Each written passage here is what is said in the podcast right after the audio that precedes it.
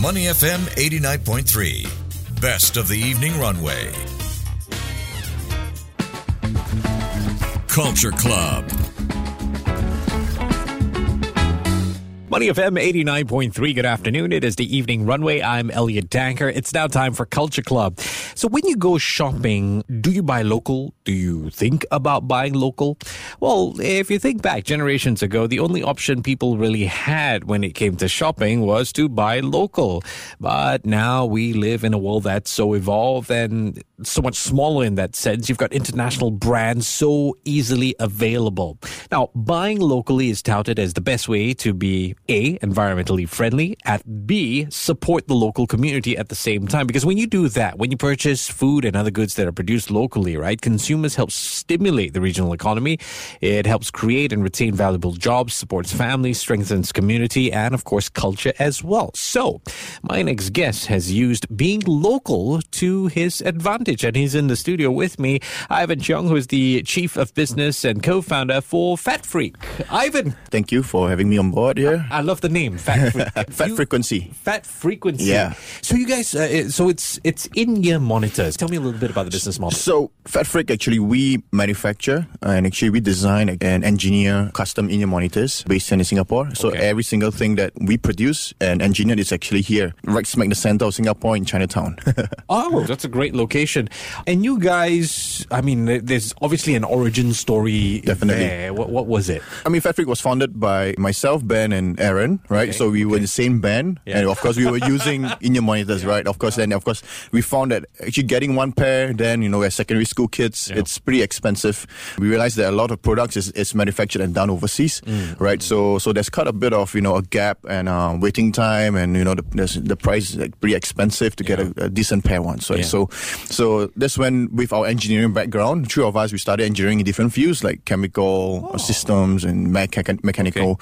So we, we pieced everything together and, and managed to create FATfreq that is today. I know I said that you've used being local to your advantage, but put that aside. Yeah. What makes yours better from the competitors or different? I mean, ultimately, sound is It's the preference. subjective, It's subjective. Yeah, that's yeah, right. So ultimately, we ourselves as a young entrepreneur, we have always been listening what's happening on the ground, right? So so we, we take our customers' feedback seriously. Mm-hmm. Yeah, especially we, we do categorize our customers as well. If you're a musician, you, what instruments do you play? Right. If you're a sound engineer, what kind of you know genres do you engineer or mix? Okay. So so we do have different tunings for different purposes. Yeah. Yeah. Oh, that's a good point. Mm-hmm. I don't know. I personally feel that Singaporean and, and not to stereotype, but Singaporean men, we kind of feel we have better ears and we're quite fussy about sound. Or maybe that's the environment that I grew up in. I, I would agree. If we are talking about the audiophile market, Yeah, yeah, Singapore yeah. is one of the biggest audiophile market that we have here, and, and we're happy to say that uh, initially we started from the professional market, Yeah. where we deal with a lot of musicians, professionals that play on concerts on stages. But Right. now, only recently, about a year back, we managed to penetrate into the audiophile market. Okay. So now we are pretty much international. Right. But it must be tough, right? Especially in Singapore. I mean, we have quite a few, and I'm just looking at the, the musician's point of view. Yep. You, you've got quite a few outlets that bring in these sort of brands, Of course. guitars, PRS if you want. Wow. Yeah, you know where I'm going with this. So how do you penetrate that market? How do you get, say, I'm a local musician, I'm going there. How do you get my attention? So interestingly, the music market is very close knitted. I mean, it's in some It's sense true, you yeah. feel that it's very niche, very. Yeah. But actually, there's a lot of them in Singapore, and we actually take word of mouth very seriously because Okay. we are we are talking about not buying just a fifty dollar or eighty dollar product. You know, we are selling products thousands, two thousand, three thousand dollars. So Yeah. a lot of recommendations from your friends, from the seniors, from you know people that have been in the radio industry for Yeah. plenty of years. You need them to share. Okay. So I think that is very important. It has been working well with us since the start of. I can't, I can't help but ask, what's that uh, so-called marketing process like? Do you, you say you're a musician, it's a close-knit community. We have a mutual friend that you, we spoke about off air. So Yeah. do you approach that seniority group and ask them, hey, try this out and tell all your friends about it? So to be honest, we started three months or four months before COVID happened. Wow. Well, that that's pretty tough. Yeah, yeah. But but thankfully we were still small and nimble. Our overheads was not like super large and everything. But because of COVID, also in some sense it's a blessing in disguise where Okay. a lot of our our local talents when they're traveling overseas having Yeah, tours and, yeah. and shows they are based back in Singapore. So with the time and luxury that we have, we managed to have coffee sessions and Okay. of course then letting them to try our different products of different and then getting feedbacks as well. Okay. And then over that pretty short period of two years, we managed to amass like a huge group of friends that that, that believes in our product and, and they love our tuning and stuff. So so that's that's one good thing. So you spent the pandemic essentially building this community of. Uh, you can say that, in, in yeah, that and sense, community and also building the product. So we Right. before COVID, was we started with three different products, Yeah, just sure. three. Yeah. At the end of COVID, we have about twenty over different kind of products, different kind of tunings, and Right. eventually we ca- we categorize into four different categories. The first one is musician series, reference series, the signature series, and the maestro series. So so each of it actually caters different you know group of listeners. Uh, and which is your biggest target or your most successful range? So for now, we would say it's actually the audio audiophile market because it's it's huge. I mean, it's, it's a hobby Oh. Yeah. where, where people would just spend thousands of dollars just to feel comfortable, like getting a piece of customized keyboards or, or monitors as well. So Yeah. so it's the same thing where where it's a different market where we can penetrate through different social medias like the Reddit, the Discord Okay, market, okay. where we can immediately go into the international market. Right. So that helped us to scale quite a bit uh, over the year. Mm. And you built your team from Ngee Ann Polytechnic, if I'm So if I'm yeah, right? I mean, I started from Ngee Ann, and Yeah. I would really thank Ngee Ann for that as well because Ngee Ann really the lecturer that did seed me the idea of running a business. You know, without for the lecturer, the Kam Kembing, where where it was, I was from the Poly Foundation program, and I went to year zero. So he just drew, you know, on the whiteboard the typical classrooms, noisy. He just got fed up. He just drew this quadrant E ESBI. You know, it's it's the cash flow quadrant from Okay. the from the book of uh, Robert T. Kiyosaki. I mean, growing up, I, I always thought like, hey, okay, we got to just get a good job, get a degree, and everything, right? So and you be comfortable. Yeah. But because of him, I mean, he probably screwed my life up and my whole concept, you know, about about hey, why what, what is that on the right side of that quadrant? You know, the B and I. So that really kickstart my idea of, hey, yeah, there's a business side of things and an investment side of things. I, I like how you mentioned you're from year zero. That really intrigues me. And Ngee Ann Polytechnic is a place I hold to my heart as well. Mm-hmm. How important is that? You know, having the right kind of teachers. I know teachers That's right. just pass to open your mind. Yeah. I think ultimately, as students, you just got to be open as well, right? Yeah, That's you just thing, you right? just got to Yeah. keep your eyes and mind open to advice because they have probably more experience than us, Yeah, yeah. and then because of that, I think I managed to capture some of the good stuff. Yeah. And on those those lecturers that came by, they actually also are entrepreneurs and business owners themselves as well. Sure, yeah. So so that, that really intrigued me and actually created a lot of conversations like this as well. Yeah. Any of them become your customers? Apparently, the principal of, of Ngee Ann. Right. now he, he has become the deputy principal for NUS as well. So yeah. so I mean, yeah, we have been catching up and and, and they have been good customers. Wow. Yeah. So, but what the sense I'm getting here is with you, uh, the methodology of your business building is a lot to do with making contacts, That's right. making building I agree. Yes, relationships. yes. Opening your mind is something we talked about. So, how do you open people's minds to say, "Yeah, I'm going to buy local"?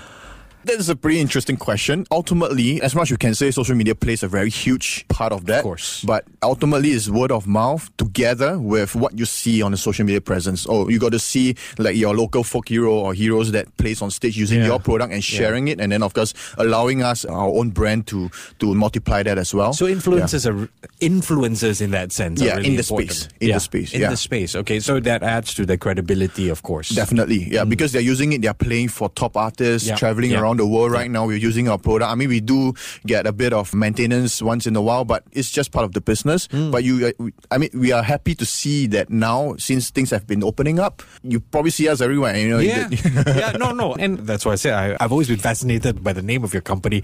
So let's fast forward and, and where we're at right now. Mm-hmm. Yeah. Three kids uh, from engineering, different engineering backgrounds. Yep. What's what's the overhead in your company like then? How many people do you employ? Also, now, now currently we have about fifteen of us. Oh. And of course, we hire international, uh, like, you know, we, we are now expanding into the States. Okay. Right? So we do have contractors that is in the East Coast and West Coast of the of United States as well. very nice. So this is gonna appeal to the very traditional side because for audiophiles, it's analog, Yeah, digital. but and hiring them is Yeah. actually is a more strategic hire where we can work with the local Okay. musicians themselves. So then we can get into the pro- professional space in the United States as well. So, So- that's the whole plan. it's super left field type of question. I don't know how this plays a part, but just for the fun of it, so much conversation about AI, AI. Yep. You're an engineer, so you look at The future and the, Where does that stand? I mean, to be honest, we have been taking Apple. Apple is actually one big lead in hearables as Okay, well. okay. Uh, TWS, uh, True Wireless Systems, because to be honest, you wherever you see on in, in public spaces, you see an AirPods in everybody's ear. Yeah. And they have been always constantly updating the software, the technology, having new drivers that, that, that is going into the system.